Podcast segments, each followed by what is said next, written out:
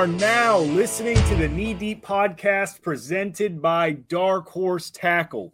Jason, how are you? My guy, buddy, what is up? It is uh, the 4th of July weekend, and I am so yes. excited. I'm pumped. For things that um, go things that go boom. Oh, baby. Things that go bang, things that go boom, and we're not talking about your mom. Um, so we got a pretty cool episode today and we do. this was an, an idea that you had. So I'm I think I'm gonna title it The Mayor of Dink City and His Constituents. And I'll let you explain it.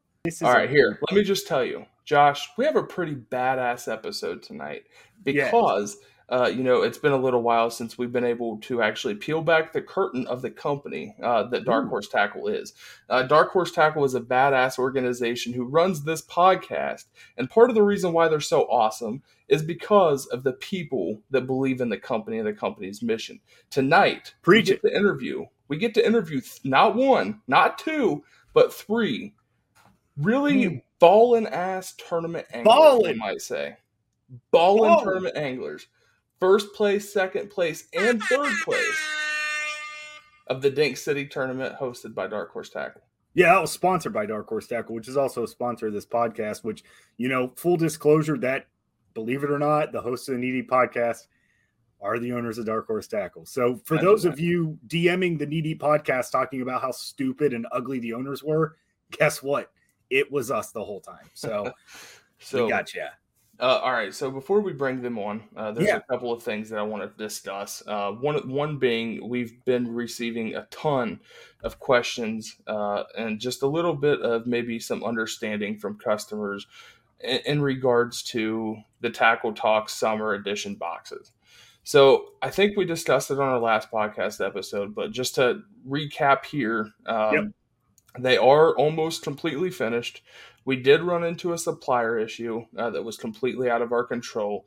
We understand that our customers are anxious and they're excited and all of these things, but we had to work very diligently through this process that we were uh, that we underwent um, in regards to not upset anybody that we want to work with, anybody that we really love and enjoy working with.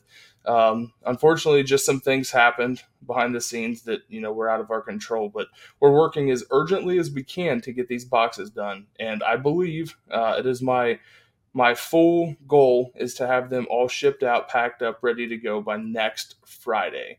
So uh, I think they'll be done before then, but just next Friday is our target goal now. So man, we got a lot. We got a lot going on, dude. It's like it's like a lot of times like we have these ideas and then you know, our tail just keeps getting longer and we just keep t- chasing that thing, dude. Cause, you know, we'll have it, it's always one box a month. Like people, whether it's the People's Champ box, whether it's the Weekend Warrior box, whether it's a box that, you know, we decide to put on for, you know, everybody as a really cool opportunity and a really exclusive style of deal. Um, it just, it's always something, man. Well, here's the deal. Like that's just a testament for how awesome every one of our customers yeah. is that they can keep all of these small businesses that we work with super busy behind the scenes um, and have them, you know, chasing their own tails a little bit. That's awesome. That's that's a huge. we're chasing our out. tails. They're not chasing nothing. They're just painting baits. well, the painters are chasing their tails a little bit too, trying to keep up. Yeah, it is. It is fun. Like it is fun. Like you know, and, and this is some more behind the scenes. Like Jason and I will have an idea every month we'll have an idea of what we want to put in the box. You know, like July, everybody knows it's going to be a top water box. We that is the one staple that we're going to have every year. Um, it's going to be a top water box every July. So, but it's not easy. It's not easy because the one we had last year was really good. So we had to make this one better, and we did. But it was like, okay, so what company do we want to go with? And it's like, what company do we not have working on a box that we have right now? And then it's like, okay, we got these guys. And then it's like, wait a minute. Oh, shoot, this isn't going to work out. Well, hey, uh, Mr. Painter Guy, do you mind being in the next three boxes that we have? Because it's just, it's just going to be that way, man. Well, that's and, really good though, man, because yeah. you know, all all the whole time like we're just, you know, helping put food on the tables for small families and businesses across America. So, that's awesome. Uh, that's a huge it's a huge shout out to all of our customers. You guys are awesome. We understand you're excited about these boxes and we're excited to get them to you. Um, we just want you to know that while you're not seeing everything going on behind the scenes, that we're just doing the absolute best that we can to not let anybody down or to upset anybody because we don't like to upset people. Yep. And, and honestly, like, you know, the only thing I think that we should have done differently is I uh, realistically, I know that we talked about it. I know that we talked about it, but I guess, you know, we're going to keep talking about this, you know, tackle talk box shortage until it's done, you know. So, next episode, get ready. You're going to hear it again because, you know, sometimes not everybody listens, not everybody gets to see a story, not everybody's paying attention. And then they think that, you know, we're trying to pull a fast one. Dude, if I was pulling a fast one, I would not make the box as exclusive as it was. I would try to sell as many as I could, get all of y'all's money, and go spend it on helicopters. But in this case, we've limited the box um, a lot, and that was, you know, it's it's kind of like an us thing, but it's also a supplier thing. You know, these guys they we can't just hit these guys up a week after selling 200 boxes and go, hey, guess what? I need 200 more. They're and I need start, them next week. Yeah, and I need them. I need them by next week. So you know that just it's just one of the things, man. It's just it's the ins and outs of it. We're trying to be as ethical as we can. We're trying to be as fair as we can. We're, I'm not going to come to your house and say, dude, where are those 200 baits? I'm going to have to move on. I'm going to have to find somebody else. You know, we had that happen in the first tackle talk box. We had a guy make a few baits and then he was like, oh, shoot, I didn't know it was going to be like this. And we're like, you know what? as long as you give us permission to, to have somebody else paint this bait the way you did it, we're going to go ahead and run it that way. And he was fine with it, and we got it out of the way. And see, that's that's a thing that we do that no other company would do. Like we we asked the guy, we're like, "Hey, man, we know that we wanted you to sign up for this. You yep. told us that you can't do it. So, without ripping the rug completely out of underneath your feet, exactly. we want your permission to talk to somebody else to have these done." Um, and that's just man, that's like the thing of it. Like we don't want to burn bridges with anybody. Like we genuinely nope. love and appreciate and admire all of these small businesses that we work with, and it doesn't matter who they are, where they come from, as long as they're in the United States of America. Uh, Fourth of July, shout out Fourth of July. Yeah. Um, anyways, like as long as they're a small business in America, we we love all these guys. We we understand what you know the struggles that they go through. We understand you know the time that they put into their honing their craft and just providing you with something that is truly unique and special. Um, and so we just try to do things the right way. So um, you know, I think I think we've patted ourselves on the back long enough. Um, I uh I I did, you know, we don't normally do Florida Mans while we have a guest, but I really have a special one today. I really have a special one. I sent it to Jason earlier. It so, made me laugh at my day job. Yeah, I um you know, Florida Man is something that's always been very special to me and I'm glad that we can bring it on the show because I have I have always, you know, for the longest time, man, for like the past 3 years, like every now and then I get bored and I Google Florida man. Well, I saw one today that a Florida man told a bartender, and, and I, I'll paint the picture for you here in a minute. Florida man tells a bartender he is the Undertaker and tried to tombstone him. And it's this really unathletic dude who kind of looks like the Undertaker in the face. He's got black hair, he's wearing makeup, he's got the goatee and everything. So I could only picture, you know, just imagine being at a bar. This fat drunk dude walks in, he's like, Yep, I am the Undertaker. And it's like, no, you're like the dollar store version of the Undertaker. And then he's like, you know what? You son of a bitch. And he just tries to tombstone you. Do you no. think do you think he walked in with one of the giant like I don't know, like ankle length uh trench coats that the Undertaker I, always wore? I have a feeling like if I'm painting the picture the way I want to see it, this dude's no more than five foot five, and right. he's probably like 240 pounds and he's he's walking around with his arms out, you know, bumping into people, and he's like, "You better watch your back, bud, because you know who I am." People are like, "Uh, Bill, no, I'm the Undertaker," and you're just like, "Okay, whatever you say." It's like the guy you don't want problems with because, like, honestly, like this guy is criminally insane. It's not that he's tough. It's not that he's scary. It's that you just you really just don't know. So you got to watch your back with Undertaker Jr. over here. You might just screw around and get choke slammed. You you I mean you're you goof around and find out because this guy's for one, I guarantee you he knows kung fu or some version that he saw in a movie. Um, yes. And depending on the amount of drinks that he's had, he will try to perform actual wrestling moves on you. It, and Which, I just I feel like the scenario would be like, "What are you doing? What are you doing? Stop that! Why are you doing this?" And he's like, "No, let me do this. I'm the Undertaker." It, I feel like it has to be like incredibly uncomfortable to try and tombstone power drive somebody when you're only like five foot two. Like, Like, got well, you got the leverage, you got the lower body, you know, you got that, you know, you got that advantage, right? You're already underneath them. I mean, if somebody's like six foot tall, like that, that, and you're like five foot two trying to tombstone power, like, see, part of the reason why the tombstone power driver is such an effective, it's a super effective, Undertaker's Um, huge. yeah, it's a signature move. Boom. And the reason why it's such a super effective signature move is because the Undertaker's like six foot ten, like Yes. a five foot two guy. are big. Diamond Dallas Page is massive, dude. He's like You- six eight. You imagine trying to see this short little dude pick somebody up and tombstone power drive them right through the table. Yes, I could. I've actually Oh, seen God. stuff like that happen at bars, man. I, you know, the bars that I could go to is the Wild Wild West. I don't go to those fancy schmancy bars where you order a thirty dollar martini. I'm ordering two dollar beers. But I have, Okay. I've been off the piss for about uh, what day is it? Thursday. It's been about, been about a week. So we're doing good. I'm proud Yes, of you. Keep Yes, it sir. up. All right, no Um, more patting before- each other on the back. Before we go into this, uh, I do want to say two more things. Uh, for those who are subscribed to the People's Champ box, they were shipped out today, so you will probably receive them. Uh, well, Monday is a holiday, so you'll probably receive them next Wednesday, I would assume. Um, that box is very cool. There's some baits in that box that I've never seen before. Some baits in that box that I've never had in a box before. So, because of that, uh, the packaging on one of those baits in particular was like five inches longer than it needed to be, and it did not fit very well in the box because of that. So, if you're sticking your hand in there, you're digging around, just be cautious. Uh, there's a bait in there that might just get you if you just. I don't know who blindly sticks their hand in a box full of baits, but if that's what you're gonna do, Well, Yeah, I mean, that's not going to be me. Tell you yeah, that I wouldn't do that.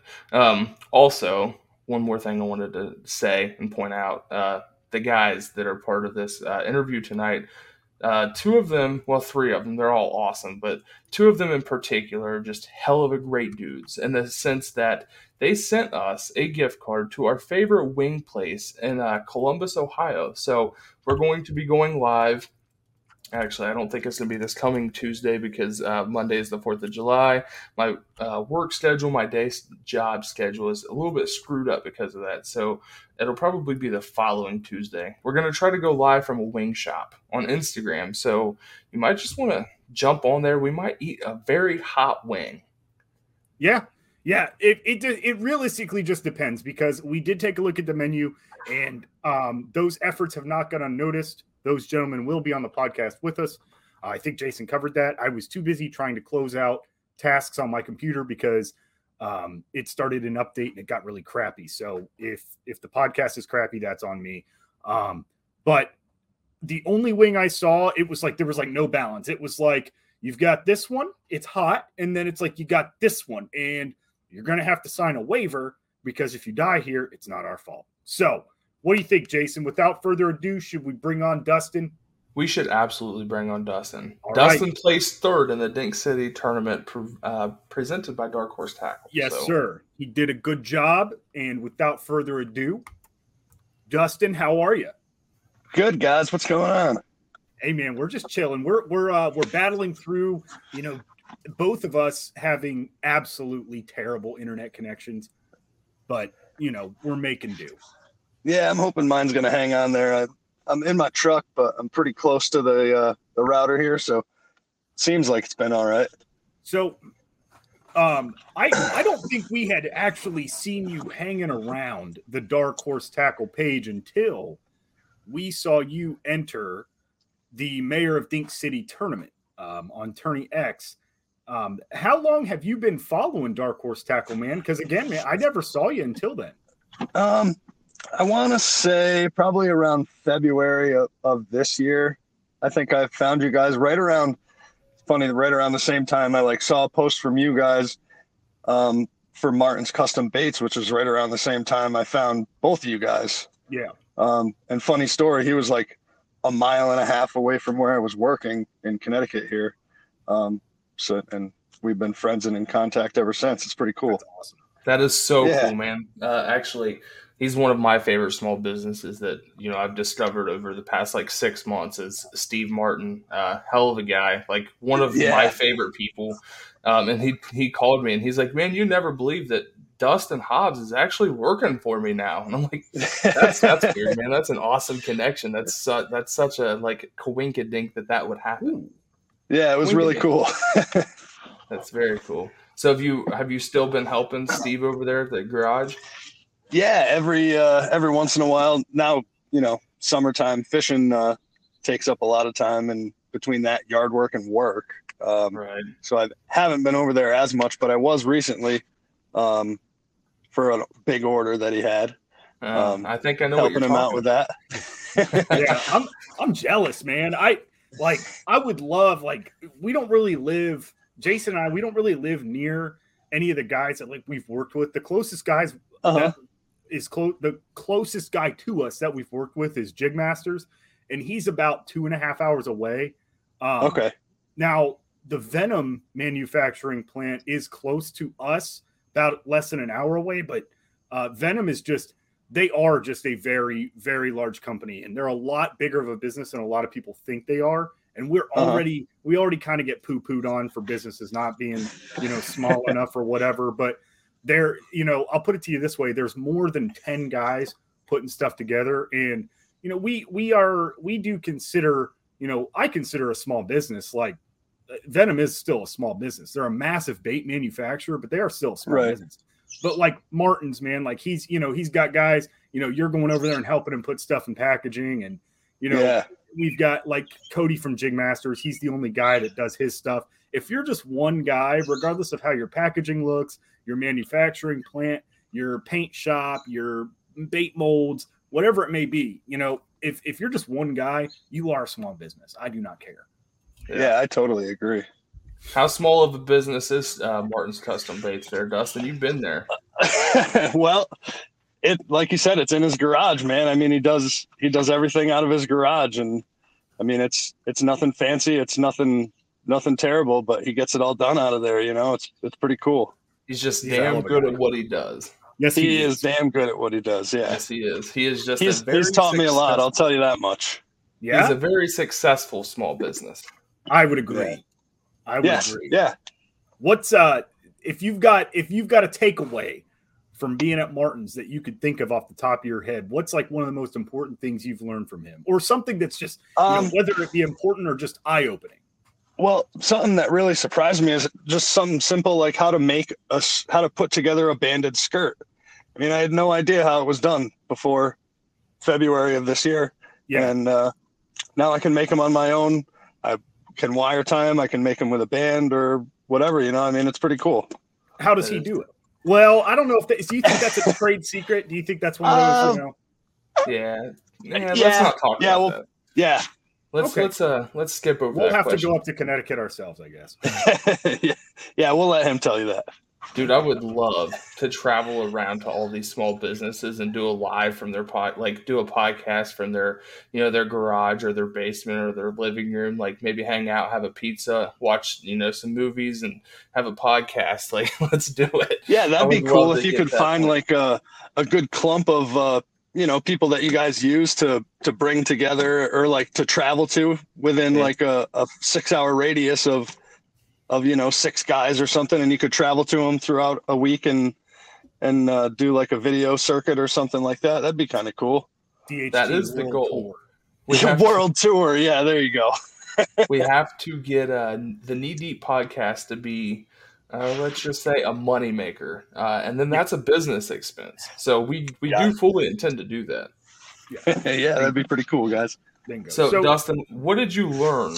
Uh, this is pretty cool. So, what did you learn from the uh, the Dink City tournament that might have helped you go out and then catch your PB? Which is pretty freaking awesome that that happened as soon as the tournament ended. Well, you know, I, I did learn that like uh, time put in is number one. Time put in is time well spent, but like you got to put in time to achieve what you're doing. But you also have to think like a fish, is what I learned. You, I, I like, uh, I don't know. I've just fished in ways that I, I didn't before. And, uh, I mean, that's partly because of you guys and just different things that I watch and people I talk to. And, you know, it's just every, everything is just all I, I learn from everything. And I, I try to learn from everything is really what I, what I've learned. yeah. Yeah. I, I think, um, like a lot of people, so we've been really, I, especially myself. So I'm coming on like my 28th year of fishing and mm-hmm. I'm realistically in my fifth year of cognitively fishing, of actually taking mental notes. You know, like I, am with you there. Yeah, like when Jason and I first started fishing, like I would tell him all the time, "I'll oh, shut up and throw a pit boss, throw a Senko, throw a spinnerbait." It was never like it was never like, well, you know, the sun is at a 36 degree angle and the water temperature is 52 degrees. I suggest doing this. Like now, that's how I fish. You know, like I'm at a very like big information retention you know, part of my life. And like over mm-hmm. the past five years, dude, I've learned more with fishing than I than I ever knew. And yeah, in you know, that's just it's just it's crazy. And like fishing the Dink City, you know, I remember I told Jason one day, I'm like, I'm gonna show these guys, you know, how easy it is to catch dinks, blah blah blah. And like every fish I caught was like, you know, I'm catching three pounders on Ned rig baits that are an inch and a quarter long, and I'm like, okay, well, this is this is just. I stupid. did find that that like you're you were wanting to catch a small fish for this competition, and then you find yourself. I almost got a little annoyed when I'd catch a fish that was a little bigger when I was going out thinking I was trying to catch dinks. You know. Yep. Dang it! It's a 12 inch. Man, oh, yeah, exactly. I'd throw it in. Oh man, you're 12 inches. Oh, I hate catching three pounders. This is stupid. Bummer. Don't they know? Don't they know what I'm doing here? I'm trying to trying to run a an imaginary city. so Dustin, was that was that a fun tournament for you? Was that the first tournament you've ever fished? What's your takeaway from the tournament? Yeah, it was so like in in between this tournament I fished my actual real first tournament, but yeah, this was my first tournament that I entered, I would say really. And it was a lot of fun. Just just knowing that I was competing against other people, that that made it fun for me and I didn't I never thought of myself as a competitive person. And uh here I am having fun competing. It was pretty cool. Yeah, that was the goal. that was what we wanted with the Dink City tournament. We just wanted it to be, you know, something that anybody and everybody can do. We wanted it to be a good time for everybody and just something that nobody else does or nobody else has done. Um, I yeah, think it was. You, you, twisted it all on their head, and I, I thank you guys for it. It was awesome. Yeah. Yeah, that's always something that we want to do, man, is try to go against the grain a little bit. Try to find that one thing, well, okay, what is nobody else doing? Um, they're not doing this, so we're going to do it. yeah, I like it. Yeah. So, what was your um, uh, what were your top three baits for catching fish at ten inches or under? so, so I thought it was just going to be a senko, and I was just going to slam them, but it, it wound up being a bunch of hard baits. I used like uh, floating two inch floating minnows, um, like plus one baby wake baits. Um, and what was the other thing I used a lot of? Uh, oh, a, a, junior suspending jerk bait. Nice. I think nice. it was a lot of timing. You know, they were all just up shallow, and I could just get them with that. It was it was almost too easy sometimes. I've, I've no, sorry, Jason. I've, I've noticed that the smaller fish will definitely go like smaller fish react to reaction baits a lot more than like they do a slow bait. Like you're mm. gonna catch you're gonna catch more fish under 10 inches on like a square bill than you are flipping a jig. Yeah, for sure. Yeah. So were you fishing lakes or ponds or rivers? Where were you fishing primarily? Primarily, I fished uh, the Moodus Reservoir here, where I live with my uh, my girlfriend has a house here, um, and uh, I mean I fished almost every day that I could. Um, so yeah, here, but I mean, I caught fish from Connecticut to Maine. Some of them came from. Nice. Fishing all over the world. kind of. Kind of. Yeah, that's dinks, awesome though. Dinks all over the world are feeling it from this tournament. There were like a total of there were like a total of 900 dinks caught. 900. I know. I was thinking about that. That is crazy to think about. You know, if you stacked them nose to no, nose to tail, be a line They're from here to New York City or wherever. They're feeling it. They are. They are. I um I think that see it's funny we had this um we had this bait kind of specifically designed for the Dink City tournament in uh February. We had uh-huh. like an oops all finesse box and that kind of like stemmed the whole idea and blah blah blah. But we had this like mini Griffon and um it's like this tiny little Megabass knockoff blank and it's like an inch and a quarter long. It's tiny. Uh-huh. I went out and tested it like a lot before like you know the actual tournament started and i did nothing but like catch like two and three pound class fish like it was weird and like jason was like how'd that bait go and i'm like dude it works like really well for big fish like it makes no sense i'm i'm you know i'm thinking to myself like oh yeah i'm gonna catch like every 10 inch fish in this pond nope yeah right works for big fish yeah, he was a little bit uh, discouraged by that, actually.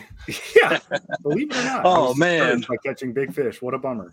it's it's well, fun though. That's that's the thing, man. Like I I realistically do think I think that everybody who like actually kind of participated in this, you know, especially the top three, you know, between you, Dave, and Zech, I think that all three of you guys got better. I think people learned things and they realized, you know, like certain aspects of fishing that a lot of other people don't recognize. What those aspects yeah. are is going to be subjective to you. But I do Yeah, right. They're different for everybody. Yeah, I think everybody took something away from it from like a learning perspective. Yeah. Yeah, for sure. Like uh what's his name? Uh Dave. I he said the other day it brought his family closer together. I thought that was pretty cool. Yep. That is awesome. Yeah, That's, he had his he had his son in it, and I, I can't wait to talk to him about that. But he had his uh he had his son involved in it, and his son was so excited, and I just I, I love that man. That's yeah, that was awesome. He that was the, the driver for me. percent Yes, he did. How about that? well, All right, Dustin. Well, buddy, thank you for joining us. Uh, we appreciate. It. Yeah, you, you got it, guys. Thank you. Absolutely, man. Yes, sir. We'll see you, Dustin. Great job. We're gonna have another tournament coming out. Um, you caught that six pounder a little bit too early, but uh, we, I know it. We will have like a big boy tournament coming up, so keep your eyes peeled, man. Oh, I will. Thanks, guys. All right, we'll see you, man. Thanks, Dustin. All right, that was Dustin. He placed third place in the Mayor of Dink City competition. We got Dave coming on. Um, Dave, go ahead and unmute your mic, and we'll get you in here. Dave, how are you? Our good. guy. Hey. How you doing, How Dave? You? Good, I'm, man. I'm floored at this whole process, like from the beginning to the end. I was like, I moved into this town about mm, two years ago, two and a half years ago, and found this creek and was like, man, fishing competitions are awesome. I wish there was like something where I could do with all these small fish, but at least I'm learning. And then sure enough, you guys come along two years later, like, here's a small fish competition. And I said, not a paid actor, by the way. yeah, I was like, oh, perfect. And yep. uh, yeah, I, uh, yeah, it was awesome. I, I, had such a blast. Yeah. Who knew that, you know, the second place finisher of a small fish competition would come out of the state of California? it's a big state. Yeah. So. Yeah. I'm notorious. I've gone to the Delta many times, which is like a big fish factory. Oh, yeah and I'm pulling out, you know, 10 inch fish left and right. Super stoked. We've definitely pulled some giants out of there a few times, but uh, I'm notorious for catching the most fish in the day and all of them being under 12 inches. Yeah. Hey, See, part of my problem, like part of the reason I really wanted to do this tournament too, was just like, man, social media has like really taken advantage of like yeah, man, it's just really like, you know, it glamorized big fish too much to where like if you go out and you go fishing and you don't catch a big fish, you kind of feel like, damn, I suck at this. Like, and the fact of the matter is, you don't suck at that. Like, you just have to learn and grow and adapt and, you know, overcome and get better at it. And, you know, I, I think that once you are forced out of the comfort zone or uh, forced out of the ideal lot how do I want to say that word? I don't know how to say it. Uh, it's not in my ideology. dictionary. Are you saying ideal? Are you well? There's there's ideology and then there's idealization. So okay. I think a lot of guys idealize how they're going to fish. Like an ideology is more of like a like a founding factor of like where your ideas come from, but like an idealization is like how you picture this scenario going. Yep. And yes. Yep. I think you're more on the idealization side. Yep. And it's just like if, if you don't catch a big fish, then you are, you know, less than or you suck at this. And I just I really wanted to pull that out of people's mindset, man, because fishing is not about that. Fishing has never been about that. Fishing and, is for uh, everybody. Trademarked. It is for everybody. Trademarked. Can't steal that one, can you? Hmm. It's not it's not trademarked by us either. No, I will I tell you, I, I've had my son in that creek many times, and we usually end up going after crawdads or you know whatever, playing sticks and rocks and you know etc. And uh, he catches fish here and there, but I told him I was like, "Hey, do you want to try and get a tournament and like catch some fish and maybe Dial win some stuff?" And he was like, "You can win stuff." I'm like, "Yeah." He's like, "Dad, I'm I, let's go. I'm down." I was like, "All right." Dude, I freaking love that. How old is Eli? He's seven. He's seven. okay. So I didn't fish my first tournament until I was 12, but I'm telling you, that is what like set it in stone. Like I used to goof off fish. I would never pay attention. You know, my dad's like, stop throwing your baits in the trees. I'm telling you, man, the first tournament I ever fished, I was dialed. I was like, don't make a mistake, don't waste time, and don't piss off grandpa. So, you know, just just focus and look at the bushes and keep throwing into the bushes. You'll catch fish. Oh yeah. Yep. Yeah. He's he's uh he can I can send you videos. He can skip he can skip probably 30 feet under bushes. He can do all sorts of stuff just from this creek, just from that same idea of stop losing your lures, stop collecting bushes. That's a stick fish, not a real fish, et cetera, et cetera, et cetera. Like, hey, who sets a free? Set on yeah, that stick. Yeah, he has so much fun, and he found out that he got to beat some other people blew his mind. He, he Love it. The, the, biggest smile on my son's face. Like uh, I was, I was so proud of him. He was so proud of himself. It just made me, it, it, it really hit me in the heart. Like to Good, see yeah. that Love pride in, in, a seven year old. It was cool. Dude, can I tell you, can I tell you this, Dave? There were a couple of days um, and I don't remember exactly what it was now, but there were a couple of days where you had sent videos to Dark Horse Tackle, and I, I was not having a good day. You know, whether it be my day job or just some kind of strain. I, I remember at least two days where you sent a video of him and his smile and his happiness, dude. It cheered me right up. Like that was the greatest thing ever. Um, and I showed my daughter, who was also seven, and she's like, "He's fishing in the tournament. I want to fish in the tournament." And I'm like, "Well, it's already started now, but like next time, definitely I'm gonna put her in there." Heck she yeah, especially so when she's dealing with a wacky worm. Dude, she's a beast, but she's catching too big a fish, I guess. So yeah, We'll put her in the big fish tournament. There we go. Maybe maybe we should um maybe we should host a kids tournament. Yeah, I love it. You know, anybody let's say like let's let's you know, when I used to fish youth, there was there was brackets. There was there was um basically newborn to 11 years old and then there was 11 to 14 and then there was 14 to 18 depending on the year you were born. So basically 14 to 17. Um and like that's how my brother got into tournament fishing because I was tournament fishing in the 11 to 14 group when I was younger, and then 14 to, you know, 14 to uh, 18 age group. But my brother was four years younger than me. So he would always, like, from like the zero to 11 group, like he dominated because, like, nobody, nobody would fish him. And like these kids would come in with like no fish. So at the end of the tournament, they'd have like a quiz. They'd be like, what bait looks like a tube. And the kid would be like, a tube. And they're like, you get first place. Here's a new one. and like my brother like had all these, he has all these trophies in his room that are like from ages three to 11, like first place at Delaware Lake. And like, I'll never forget that. And like my parents, he would win these combos, and my parents would be like, You're giving that to your brother. They'd be like, You're giving it to Josh because we don't want to buy him stuff.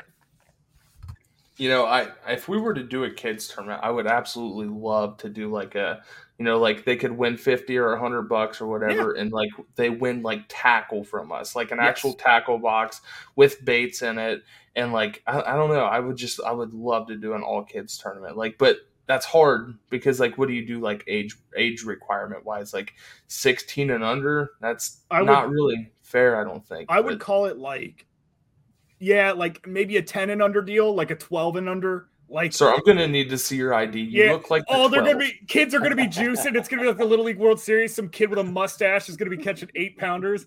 Dave's gonna be dressing up like a child. He's gonna People be Stand up on my, put shoes on my knees and crawl around. taking, shave your mustache, buddy. People will be spin it out photoshopping themselves and make themselves look smaller. Yeah, they're gonna use those Snapchat filters that make you look like a child. Yes, right.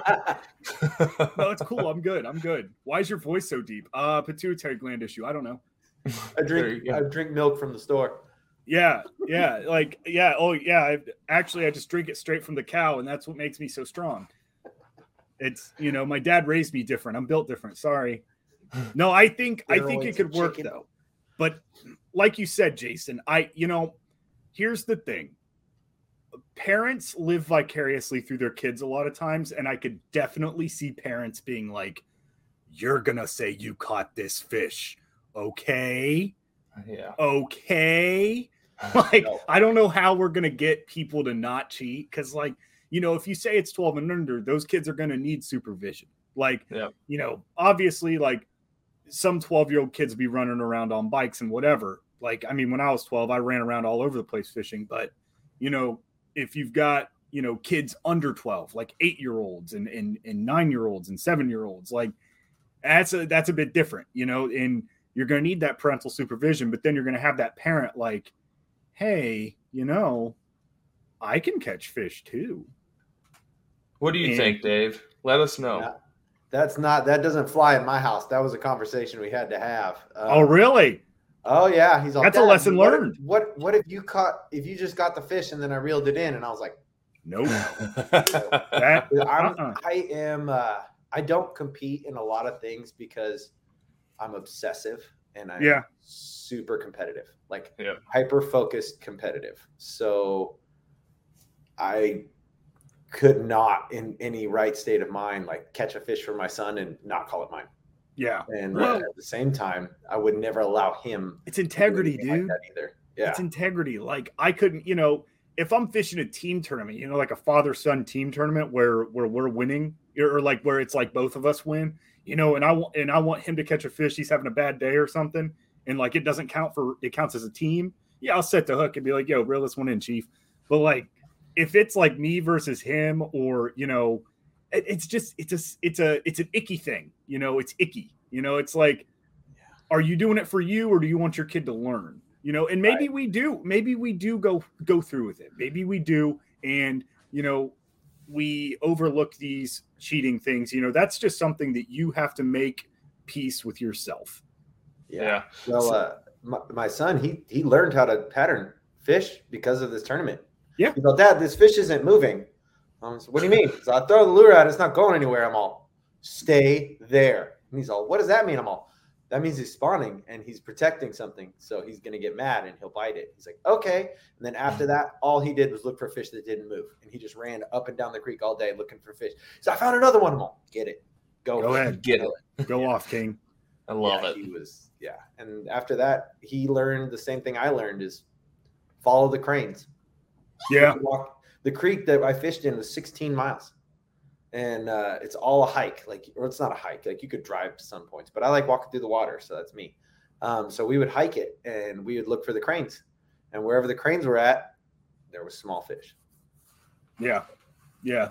Now I want to know what's like your what was your biggest takeaway? You know, what was your biggest uh, you know learning experience, whatever it may be. I'm gonna be like brutally honest. Like I have not been fishing that long, and when I say I've not been fishing that long, like I started fishing. I was the uh, I, I'm like not embarrassed to say it because there's somewhat of a stereotype around it, but I was a COVID fisherman. Yeah. I had time off, and somebody bought me a rod for my birthday. And there's a creek down here, and I went out and I threw a Panther Martin spinner and pulled up a bass. And I said, "What is this?" And then I looked it up, and the next, sorry, you want me to Oh, you're good. You're good. Go ahead. Okay. Um, t- I was like, what is this? And looked it up. It's a bass. I'm like, this thing fought like crazy. I like this. And so I started doing it more and more and more. And uh, I, I mean, I fell in love in, in seconds. Like, yeah, By the Well- end of the day, I was like, this is what I want to do.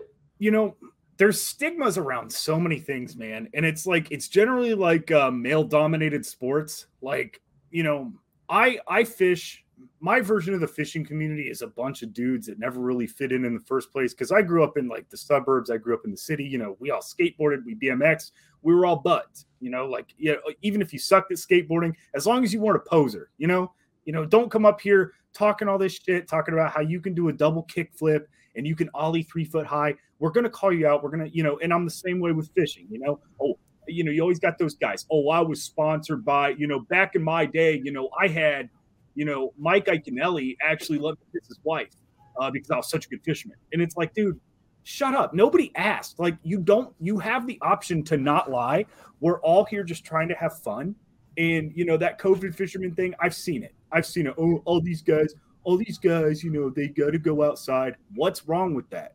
There's nothing yeah. with that. Isn't that what we want? Is like to encourage yeah. people to like, you know, clear their minds, like enjoy nature, like turn off the TV, go out there, explore something, like get better, make yourself happier, do things that make you happy. Like that should yes. be what we want. Like we shouldn't judge people based off of oh you just started fishing. Like who gives a shit, man? Like Ab- who cares? Absolutely, absolutely, absolutely. Um, I come from a similar culture, and I have the similar I have a, a, an exact state of mind, the same state of mind about that. Like a non-judgmental dude. Like what you love is what you love, and if you love what I love, like let's go love this together. Yep. You know, right. like let's go have some fun. Let's um, get some um, footage. So when you say what was my biggest takeaway or what did I learn in this tournament alone, um, I can tell you I learned twice as much as I knew in the past two years. Nice. In well. a matter of months.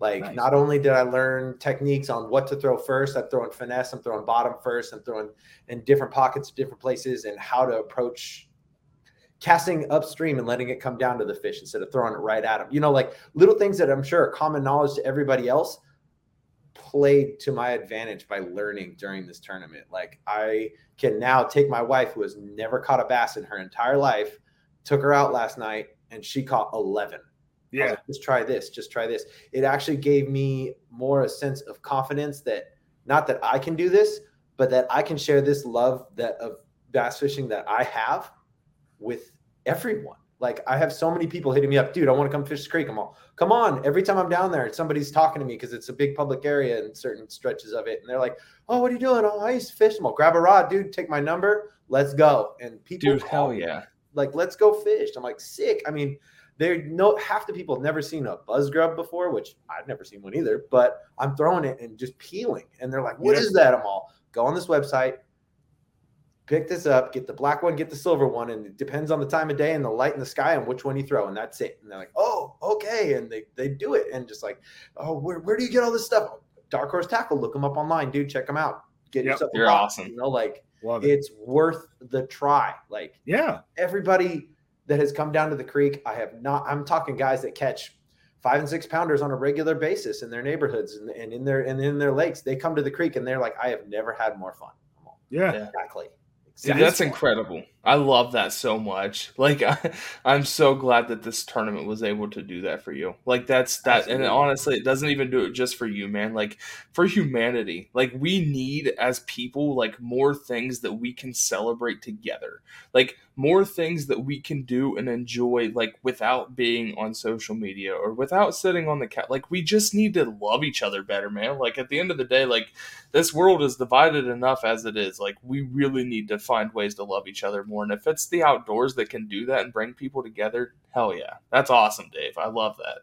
Oh, absolutely, absolutely, dude. I, I had this conversation with a buddy of mine the other day. He's a he's more of a reserved person. He doesn't he's not very outspoken. I'm very outspoken, hands, etc. Um, and uh, he's one of the people that we, we we relate on this very much. Like we're that type of person that feels alone in a room full of people. Um, and I find that a lot in fishermen and, and skateboarding and a lot of things that I've done in my life. People like that, and he got to get out on the water with me the other day, dude. Uh, he fished with me for my birthday, and and we had a blast. Like we beat him up, yeah. and he was like, "Man, He's all, dude, I've, I haven't had this much fun in forever. I'm like, grab a rod, dude. Take one of mine. Take it home till you get one. Enjoy. Like, that's have fun, awesome. man. That's, I mean, that's kind of like with me and Jason. Like, I mean, we, um, you know, at when I first met Jason, I was just, I was, uh, basically in charge of a department that he was a vendor for. And I'm like, great, we got another asshole vendor. Like, this is annoying. Like, you know, and I'm well, like, they great, would- another another asshole yeah, department exactly. guy. Here we exactly. go. We they they would rotate vendors like crazy, man. And I'm just like, can you like all I need from you is to just do your freaking job because nobody does it, and I get stuck doing it, and I ended up doing it, which was funny, but um, you know, and then like you said, like I would always just go fishing by myself. I would, you know, I had my spots, I'd go do my thing, and then one day Jason's like, Oh, you like fishing? And I'm like, Yeah, and you know, then the rest is freaking history, dude. We go out all the time and du- you know, it's better to do it with people. It is. It's much more fun to do it with people. Yeah. Hey, that that that brings a good point to uh, a couple episodes ago when you guys were talking with uh, the rising tide. Like, Yeah. that that hit home in such a heavy way. Like, I've sent that out to so many people who don't even fish, and they're they're they were stoked about it. So Yeah. I don't know if you guys got you know can see any of that, but it it, it really touched a lot of people in a, in a good way. Good. And that, Good. that's what matters, man. That's the reason why we do the things that we do. Like Yep. that is that is our payout because we don't make money to do these kinds of things, but the interactions that we have with people, the connections that we make, and the relationships that we build, like and the stories that we tell, like that that is our pay. That's that's our reward. Like Yes. that's awesome. That's why we do it. Yeah. What did you guys take away from all this? That we want to do another tournament like as soon It as ain't easy. It's not you know, it's not.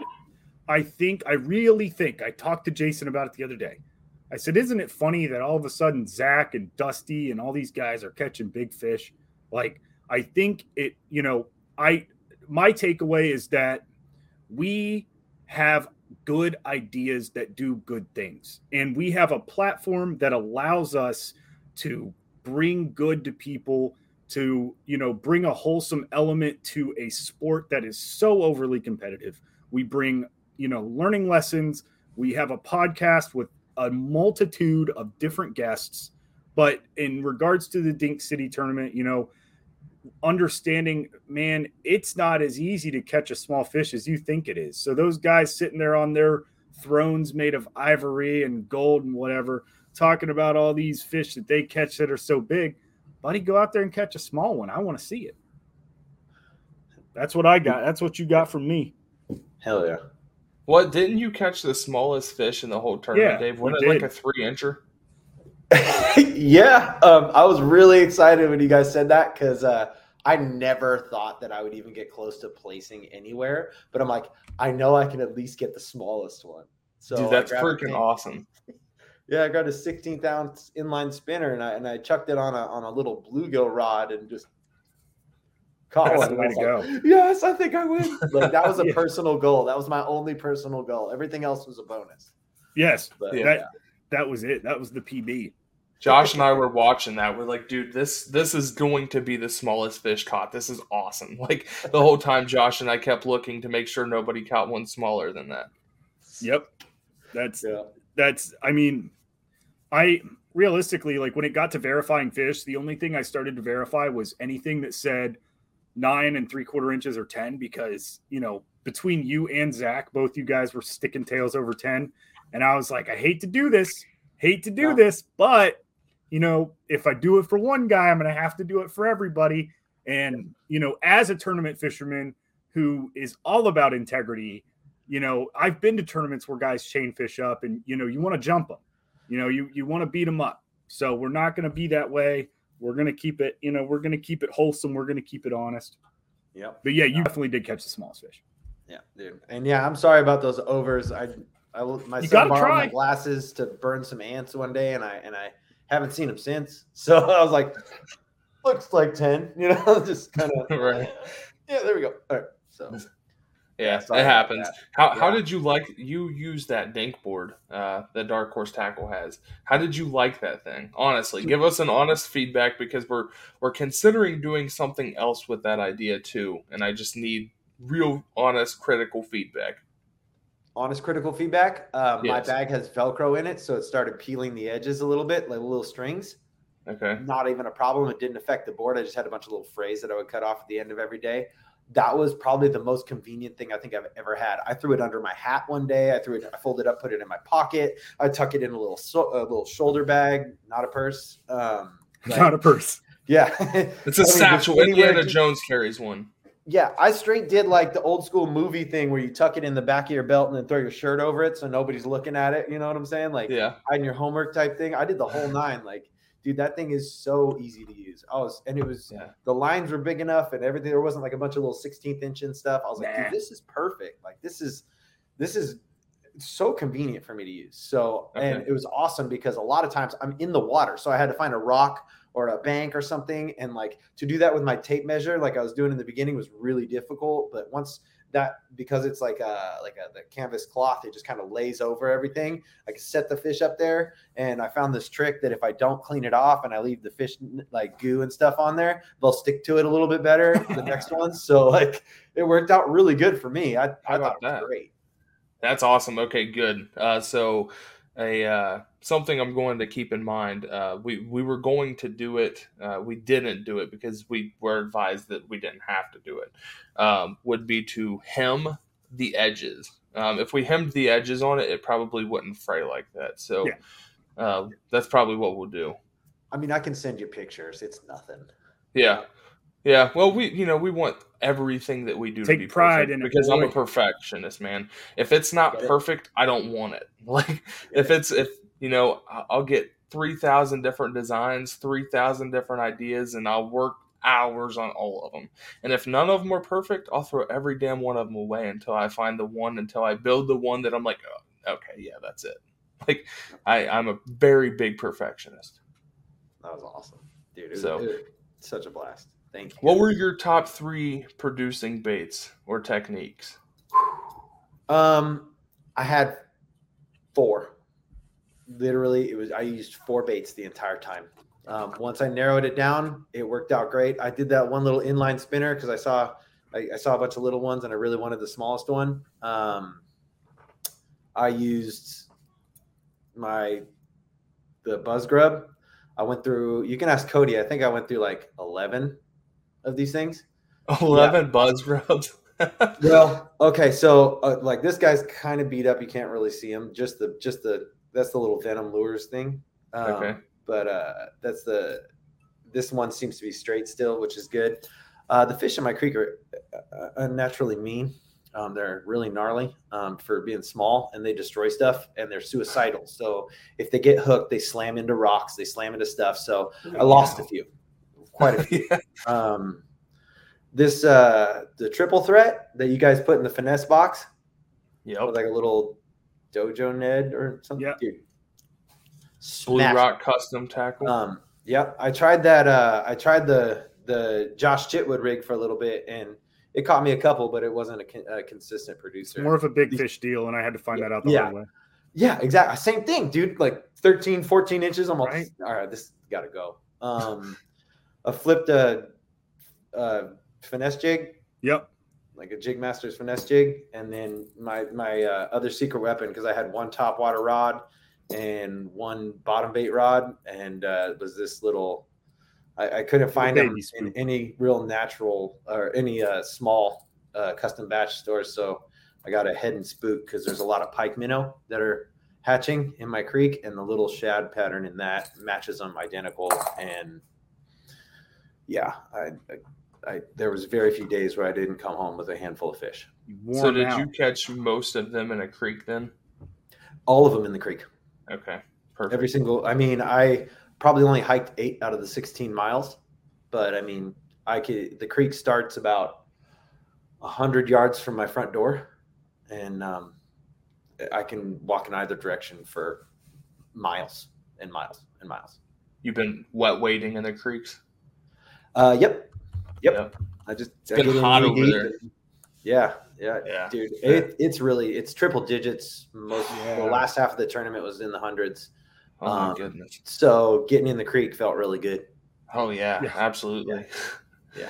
All right. Well, Dave, buddy, thank you for joining us. We appreciate you and everything that you do for Dark Horse Tackle. Uh, you're a hell of a guy, and you uh, you are the perfect number two for, for this tournament. So We appreciate you, Dave. Couldn't see a better person to be number two, Dave. There we go. Who does number two work for? yeah, right. Dude. Thanks, gentlemen. Thank you guys You're a lot. We'll man, see you, Dave. Dave. Have a All good right, one. Absolutely. All right, everybody. Now we have the real mayor of Dink City coming on right now. Do you have some like presidential music that you can play? Dun, dun, dun, dun, dun, Okay. dun, dun, This is an inauguration. Zech, Oh snap! It is the mayor of Dink boys? City. What How is you up? How are you? I'm good, man. How are you boys doing? How is that mayor Yeah. life treating you? Ah, you know, I'm making sure that I, I spend some time on Instagram looking for people catching dinks and, you know, kissing babies, shaking hands. yeah, yeah. So now I- I'm hearing that like every single business decision made by Dark Horse Tackle for like the foreseeable future is in your hands. Is that correct? Uh, yes, it is. And, um, I mean, we've covered this. My very first decision was to make Josh Chitwood and, and Jason White uh, responsible for all decisions. For, That's good Well delegation. That's good delegation. You know, we respect that out of um out of our constituents and uh, political figures, especially you know outside of the realm of Dink City. You know, here in America, we love delegation. So you know, you're playing the you're playing the game. hey man hey, when you're in charge that's the very first and most important thing you can learn is to have everybody else do everything for you so Yeah, absolutely. It gives you more time to go out and catch dinks, right? More power. I, I you would think that that's what it would do but um I, I I- I've said this to another person, and I think I said it to you guys, but I'll say it here again. Uh, my, you know, like any good corrupt politician, the very first thing I did as mayor of Dink City is do a complete 180, Oh, go catch big bass. Yep, oh no, he went you dark did. side.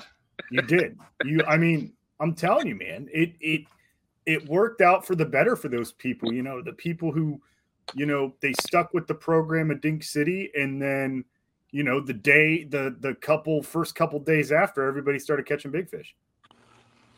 I, That's- I just for the sheer reason that it is so much easier to unhook a big fish than it is a small fish. I couldn't wait to fish for big fish.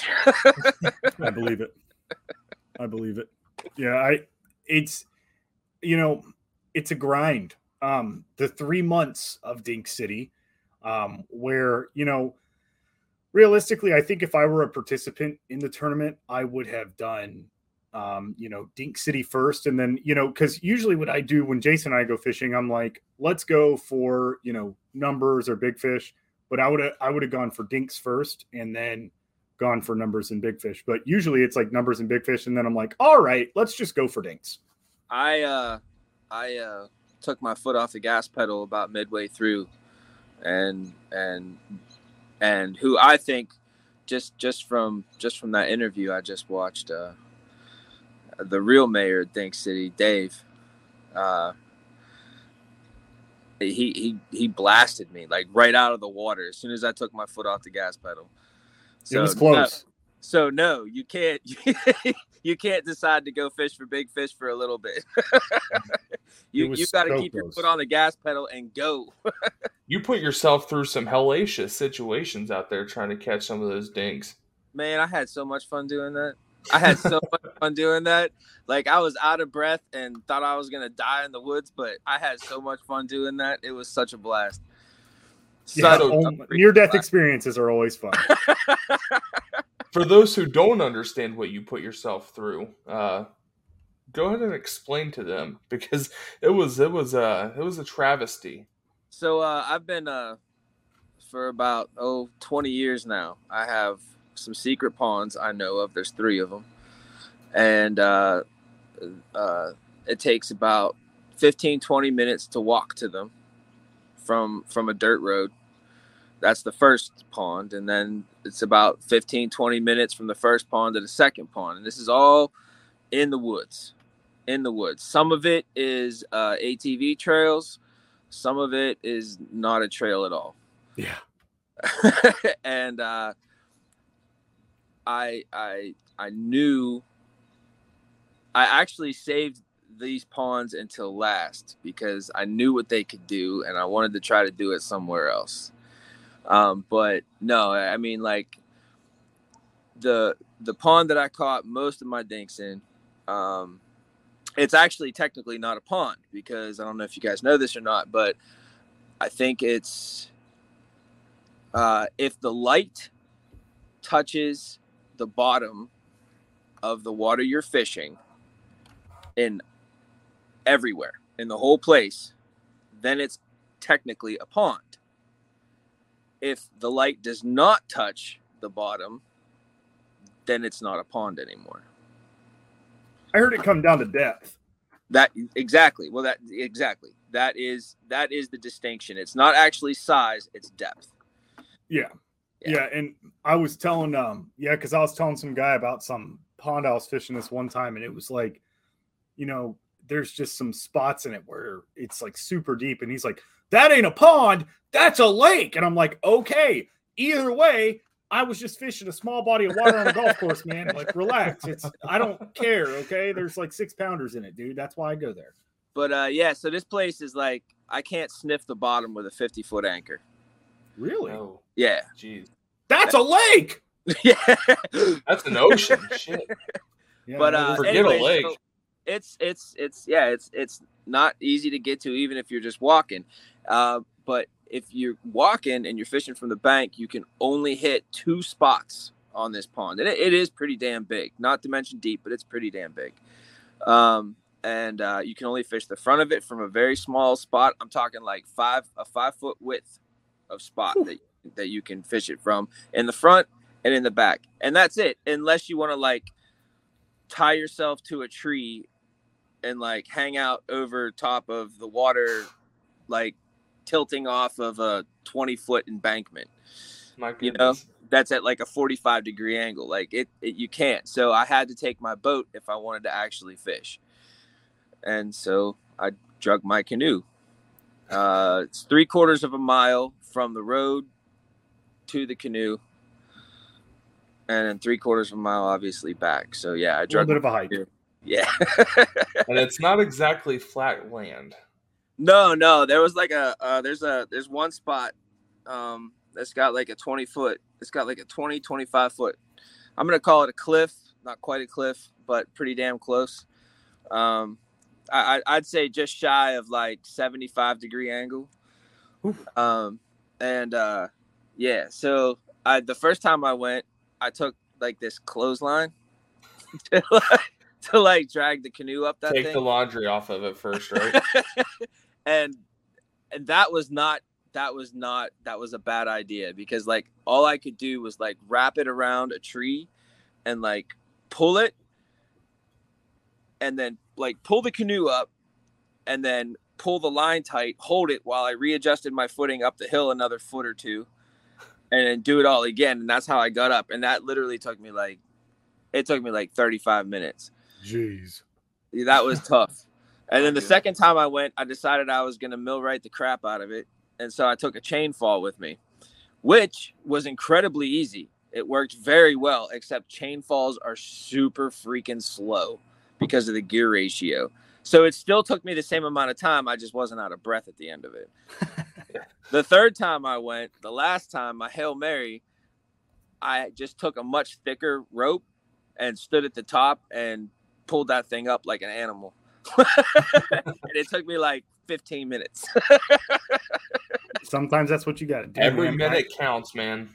it, it, that day it did. That day it did because I had to work that day and and and you know, you know, times are tough. Times are tough. So I can't be like, you know, just shirking a whole day of work or anything. So I gave myself extra 2 hours and so I took I, I RTO'd for for 2 hours off of work just so I could have a little bit extra time. And yes, literally that day I, it came down. It was pretty close. What was it like? 18 fish it came down to? Yeah, it was like it was very close. Yeah, It- so- it so- was that something like that. it mattered like it mattered and honestly until the last hour it came down to pretty much the last hour hour and a half i might not have won had i not remembered the other bait that came in the february box Which bait was that? that was the jack slap Oh yeah. I think that was the March box, dude. I'm, All I think. I've got. No, because I got that from I, I, I I remember I remember taking that picture in my truck uh, right before the expo. Yeah, oh it was- yeah.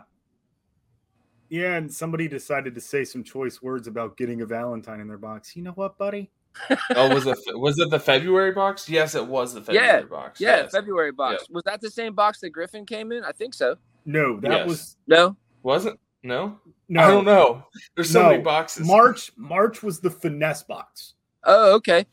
and because February, you got a spinnerbait from Martin's also,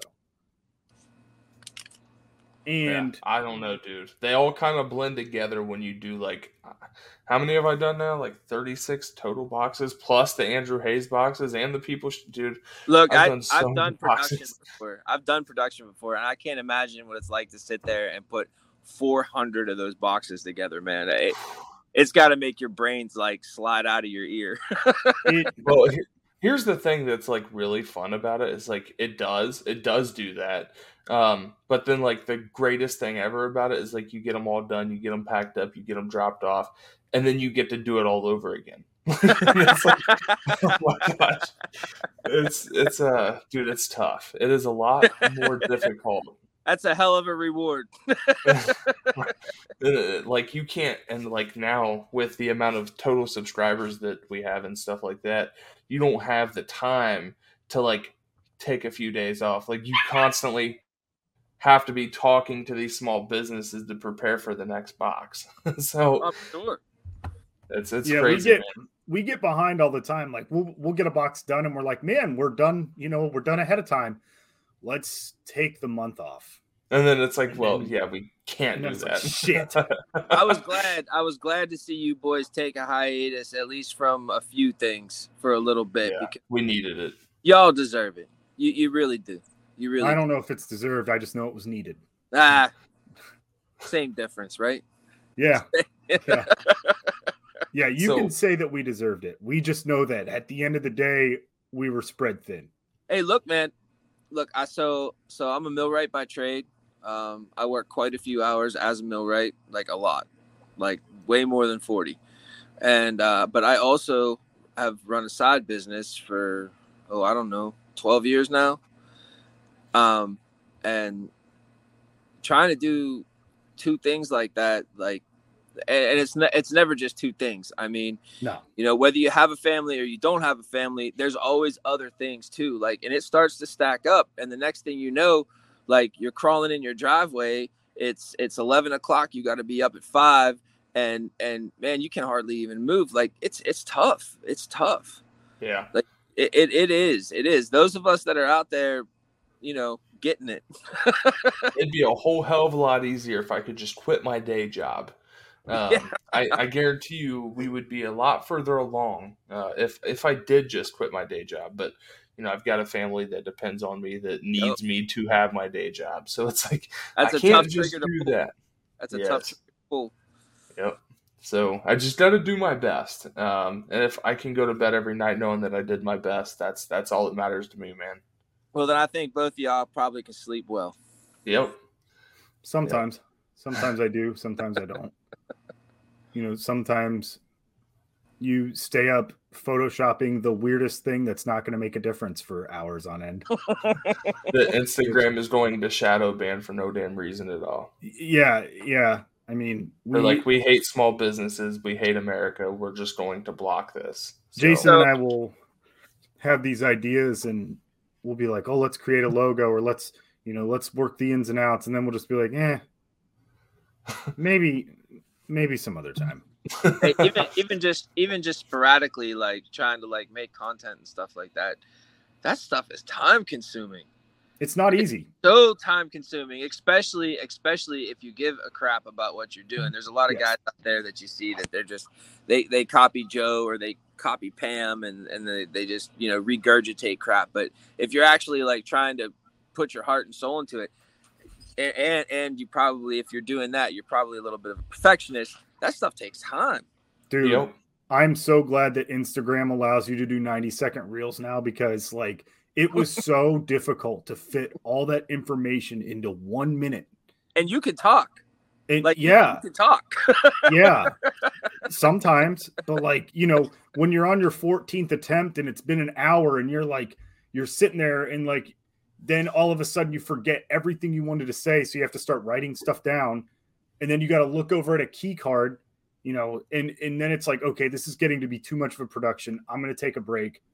I'm going to go, you know, I'm going to think of something else I can do or, or look at a bait company or something. Cause it's like, you know, when I'm trying to think the most like frustrating one I had, um, one was the People's Champ box trying to be one of those TV salesmen.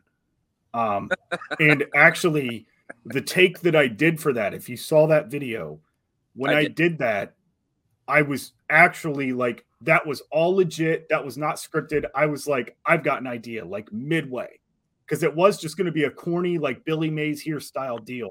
And I was like, I've got an idea because I was getting pissed off. And I was like, this polo pisses me off. You know, everything I'm wearing is making me mad. And the polo made me mad because it was my the old company I used to work for is polo. So that just made me mad. But I was like, I was like, I got an idea. Be a normal guy. And then I, I just did it. And it, you know, for what it's worth, IGTV doesn't they don't do us any favors, but you know, hopefully people see it and they're like, oh, people's champ box. Cool. Hopefully, people are like, "Hey, this is funny. Let me send it to a friend." Like Exactly. those sends and those saves and those likes and those comments, like all help the algorithm. So, like, we just try to make people laugh. Oh yeah. it. Speaking of people's champ, the uh the, the postman says I should be getting mine tomorrow.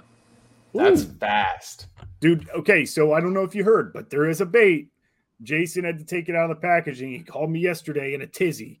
He said, "Dude, this thing's bigger than the box," and I'm like, The damn "It can't Be bigger than the box. Oh no, get ready package was huge. get ready get ready for clickbait boys. I am gonna blindfold myself and shove my hand into that box right on live IGTV. yeah, just Don't do that. you know, I, I honestly, I'm, I'm more worried about like the guy who we worked with because like I don't want him to see the pictures and be like, why did those guys take my bait out of the packaging? Like it's pretty obvious, dude. The packaging, he did. Jason sent me a picture. The packaging is very big, It's very is- nice packaging. and it's, But it's dude, like- it's beautiful. It's too nice for Dark Horse Tackle. No Yeah. such thing. So That's right. obviously, obviously, it's not a small business because his packaging is too nice. so obviously, Or somebody's gonna like, somebody's gonna be like, see, this bait was made in China because they don't have the packaging. That's how Right. actually every time I ever hear you boys talk about that, it's um it's crazy to me because when I open up the box and I see something with beautiful packaging, I'm freaking excited, man. Right? Like right? that you Like, cared that much about your bait. Part of it. part of it. I'm not putting stuff in Ziploc bags with you know permanent marker written on it. Billy Bob's baits, chartreuse, salt, and pepper. like on Not a chance. here's something like so so I, I you know I, I i showed up i showed up at the columbus expo and hung out with you boys for a little bit which was a great time by the way. Um but that was w- probably one of the only reasons why i didn't i wasn't super excited at first. Like it, it took it took a minute for me to get excited about going to the expo because i did i have gone to expos before. I've been to a few here in pittsburgh. And and a lot of times that's what you see. And look I like i went to i went to graphic design school and went to advertising school and and and i i love that stuff and when somebody doesn't care enough to wrap their product in something beautiful that tells me right off the bat just by looking at it as a consumer american consumer uh, Hmm. well well, don't- then we're gonna have to have a conversation with you about packaging. we'll do it off the air, but you know, maybe after this we'll bring Dave in and we'll have a little round table.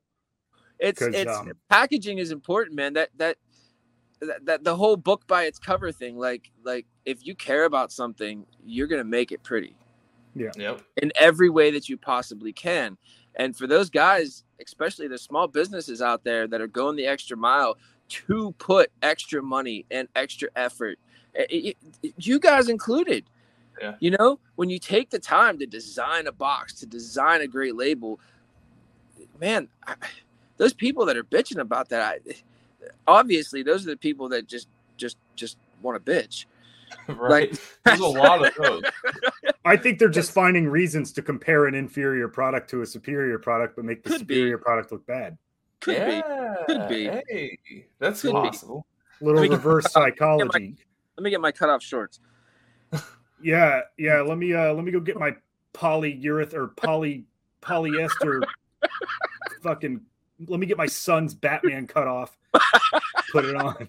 Give me a minute. I'm gonna grab Dave's uh, satchel. He told us. Yeah, yeah.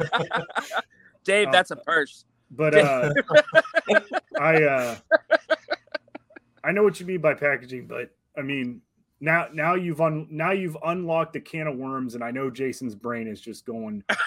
I apologize. Boom! Right now. Oh yeah. We had this conversation like two nights bit, ago. Buddy. But here's the thing. Here's the thing we already know people like you and we already know people like Dave are going to appreciate anything that we do, you know. And I also know that if we do start to fall off and things start to get less consistent, you guys are going to let us know. Yep. But, you know, there's there's very few and far between with stuff like that. You'll have guys who clearly are choosing sides and decide to per, you know purposefully poo-poo something. And then you have guys who are going to give you legit you know any you know any kind of legit info or uh, feedback on your product and you know it's like where do we find that middle ground you know we have Zech and we have dave and we have guys who post youtube videos blatantly shitting on our product. Where do well, we find that middle ground? Here's the deal. Here's the deal.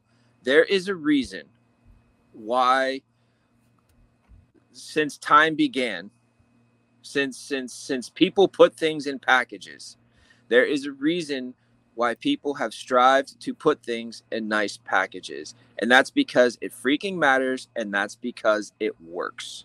Yep period it's called marketing. Have you ever heard of marketing? That's I right. that's it's the end of the story that anybody else anybody else is is uh what what uh what are they i'm old uh a troll. It, it, that that's all they're looking to do. And and those people those people are a fraction of the percentage of your customers. And i guarantee you i guarantee you probably 60% of your customers are customers that appreciate the hell out of that stuff but they're not going to say anything yeah yeah, yeah. you know what i mean like they, that. They, they just they just they, look they want they they want their good baits they pay the money they don't want to say anything that that's not what they, they just want the baits that's fine i'll take that all day all right, Zech. So back to the Dink City tournament presented by Dark Horse Tackle. What was your major takeaway from the tournament? What did you learn? What was your like? Oh, aha! I figured this out. Uh-huh. Like, uh, well, that depends. Um, as far as fishing goes. As far as fishing goes. As far as fishing goes. As far as fishing goes, I learned about the color line. Okay. Um, that is where. So the the the I guess the color of the ground underneath the water okay. affects the color of the water to yes. a certain depth. At a certain depth, it stops and it no longer affects the color of the water. Okay.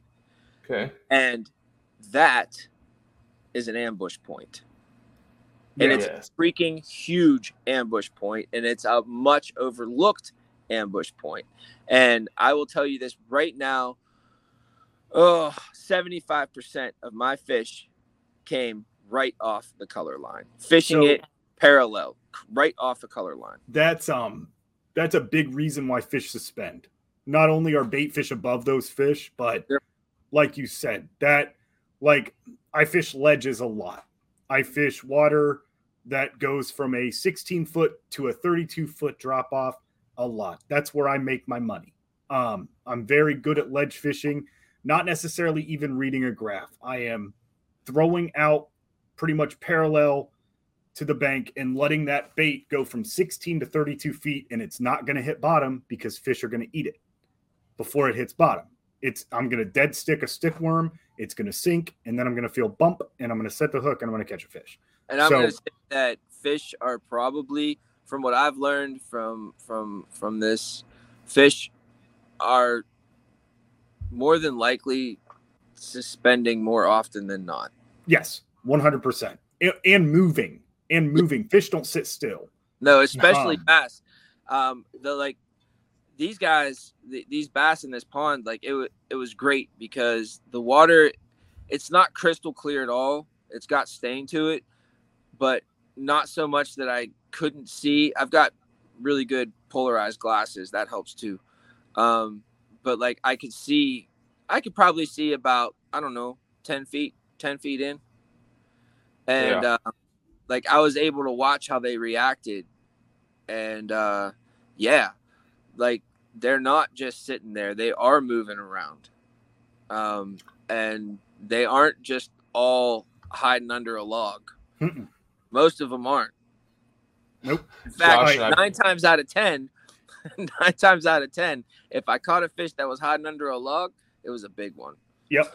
right. Yeah. Yep. Josh and I've got this running joke that every single big fish uh, in the pond, you know, the biggest catfish, the biggest bass, the biggest bluegill, biggest crappie, every one of the biggest fish in that pond all go out to the middle, and everything else goes to the bank. Yeah. Like, like that's what we say every. You just got to throw it out in the middle. You got to throw it, it out there. there in the middle. That's where the big ones live. But and, you know, they talk they talk amongst themselves and they're like, "Look, I'm the biggest bass in this pond. You how big am I?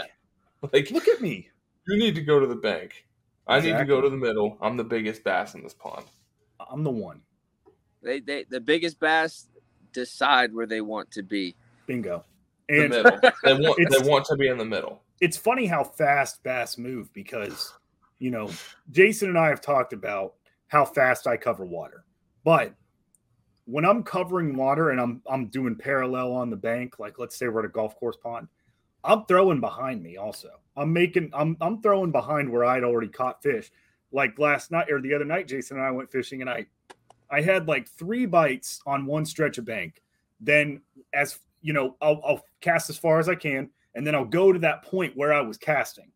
But I'll backtrack. The first cast I'll make is behind me from where I was standing, and then I'm bringing that bait to where I was casting, well, and then I'll go forward. That's why they call us anglers. Yes, the angle matters. The angles oh. matter. I thought it was because um, we're dumb. no, the angles matter.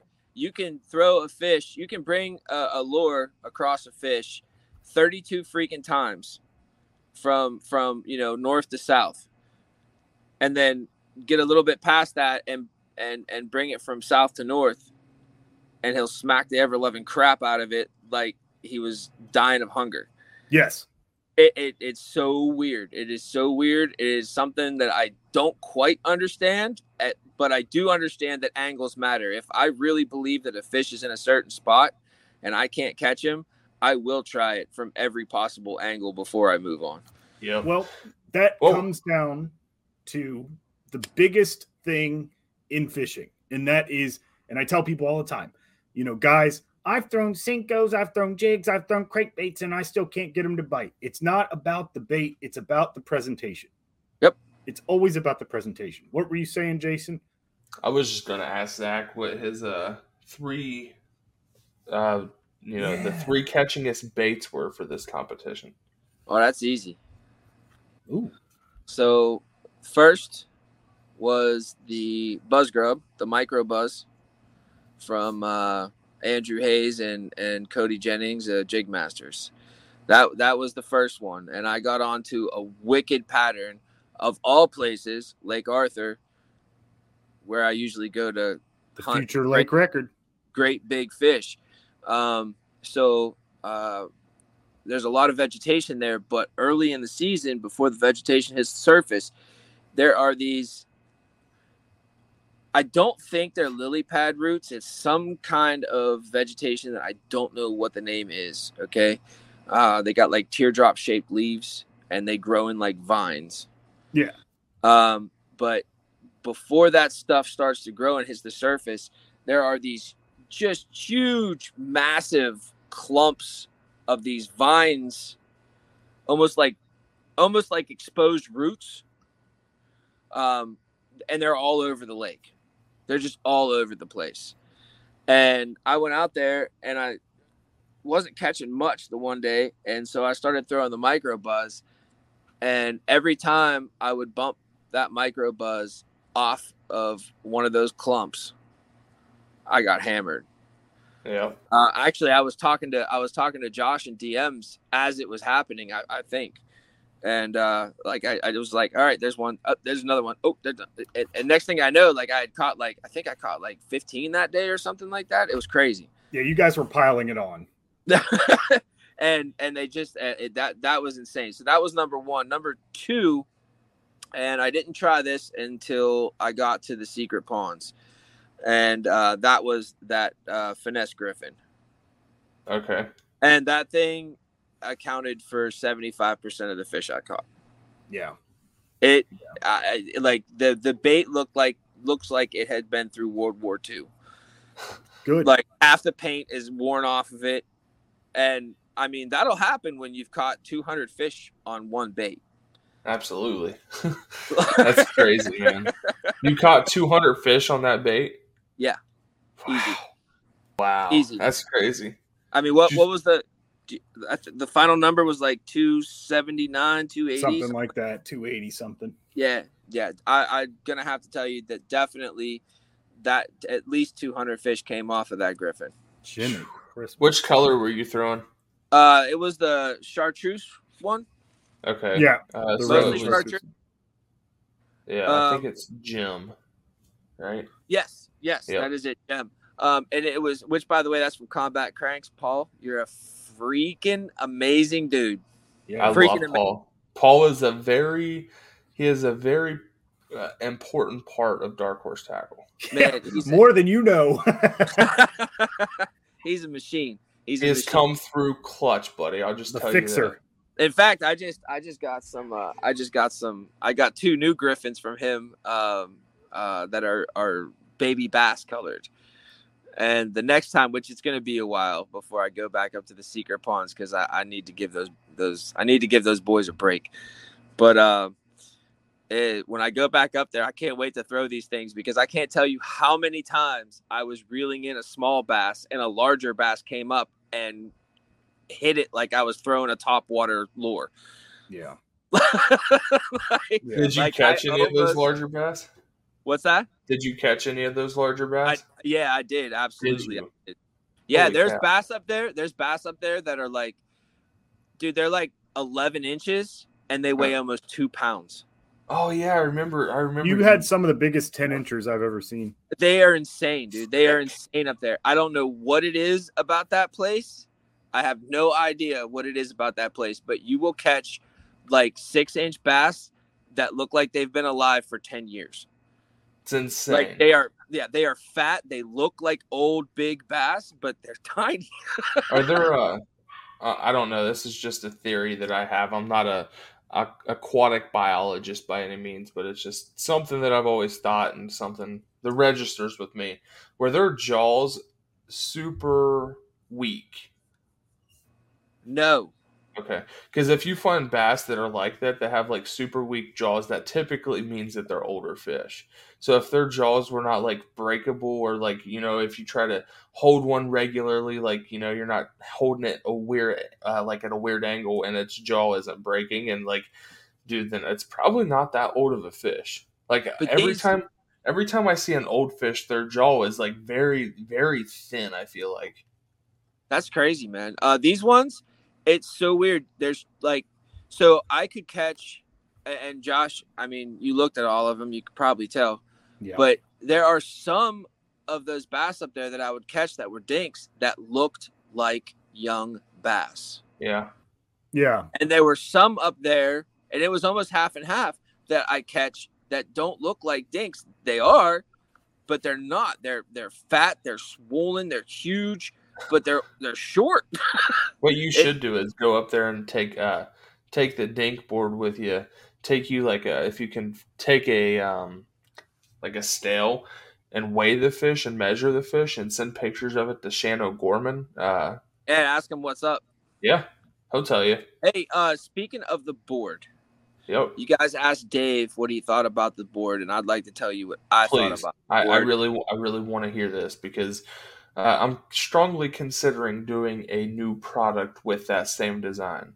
The Yes. only thing, and I don't know how many people this would affect, but for me personally, the board was super convenient.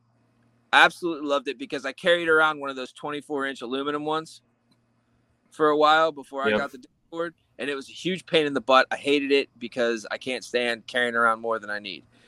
But the only problem I ran into with the dink board was strictly due to the color of the dink board itself. It having so much black on it, Uh-huh. it, it so I had it laid on the the middle bench in my canoe. That thing got hot.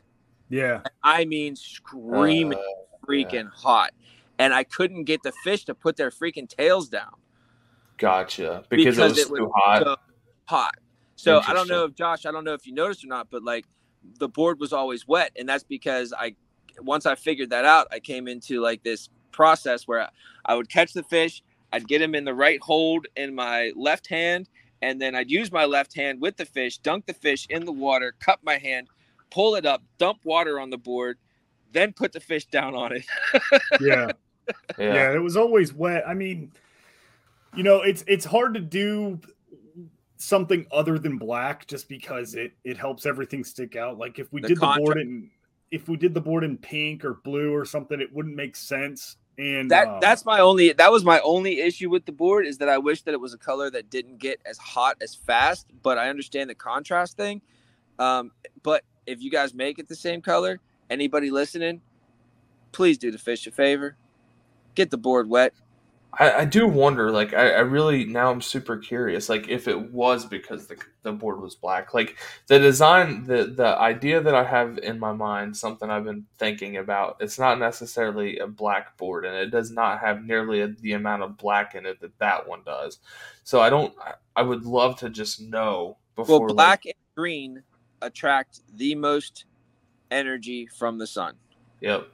Yeah, period. it ain't gonna be black and green. That's not our colors. But didn't you have it? Didn't you have it rolled up uh, while you weren't using it? Uh, when I was catching, a s no, when I was out there catching Okay. dink, I had that thing laying flat on the middle Gotcha. bench the entire freaking time because I didn't, I don't, I don't have time to like keep pulling it back out. Yep. Gotcha. Makes perfect sense. So yeah, it probably is because of the color. I'll keep that in mind. Thank you for Yeah. sharing that. I mean, that's dude, just that's just something like I don't know about you boys, but I see a ton of I see I see a ton of stuff. I see a ton of, of content, uh, and, and people. Look, we're already we're already slamming hooks through their faces. Like there's Yeah. no there's no need to make it any worse. right. Well, the slime coat's important. Yeah, it is Probably, It- probably more important than any way you hold it, any way Yeah. you hook it. Because I mean, what that's uh, I think that the slime coat. If you take that slime coat away, then you they get infect. They can get skin like basically skin infections. Yep. Yeah. Yep. So like so yeah, so you know, we, you see a lot of people like mistreating fish needlessly. Needless. Maybe we should have an entire podcast epi- episode designated to proper fish handling. Maybe a segment.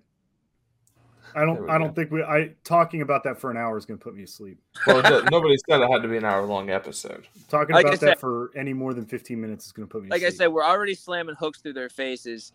The only thing that actually bothers me about the whole thing is when you are torturing a living creature for your for, for your own sake for for for for a video for for likes for for a joke for a laugh like come yeah, on like we can be better than that Absolutely. And we should be better than that. Like the sport needs us to be better than that. The fish, like the whole future of like the pond and you know the body of water that you're fishing and like future generations all need us to be better than that. Oh, so oh hell yeah anyway, the third bait back to back to the original question the third bait which saved my rear end i, I didn't even i don't it, it just hit me. It- like right at the very end i had two hours left on friday uh, the 24th and was the jack slap. And i gotta tell you what i went from so i had used that Griffon two times in a row three times in a row and that third time i was using it i could watch the bass come up and I mean, let's be honest, like I was kicking their rear ends on that thing. And so that third time they come up and I'd watch them and they they fly up to it like they were gonna crush it and then they'd look at it for a second and then just slowly swim by. Yeah.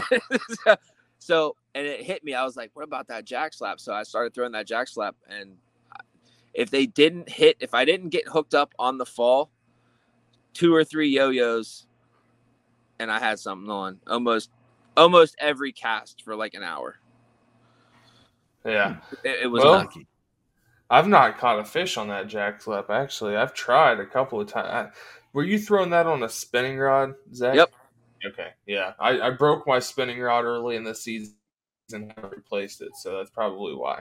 I've tried throwing it on uh, my my bait casters and it does not it does not do too well. But I I never really anticipated that bait being designated or That designed a bait caster bait. Right. But like I said, when I break things, I just kind of forget about them. So I'm also Or- or throwing to- or baits try on rods that I've got no business throwing baits on. That is also Anyway, Zech, buddy, thank you for joining us. We appreciate you, Yeah. and uh, congratulations, No. Mayor. Yes, Hey, sir. Listen, like I like I said, I, I can't thank you boys enough for for that. I, I got so much fun out of that.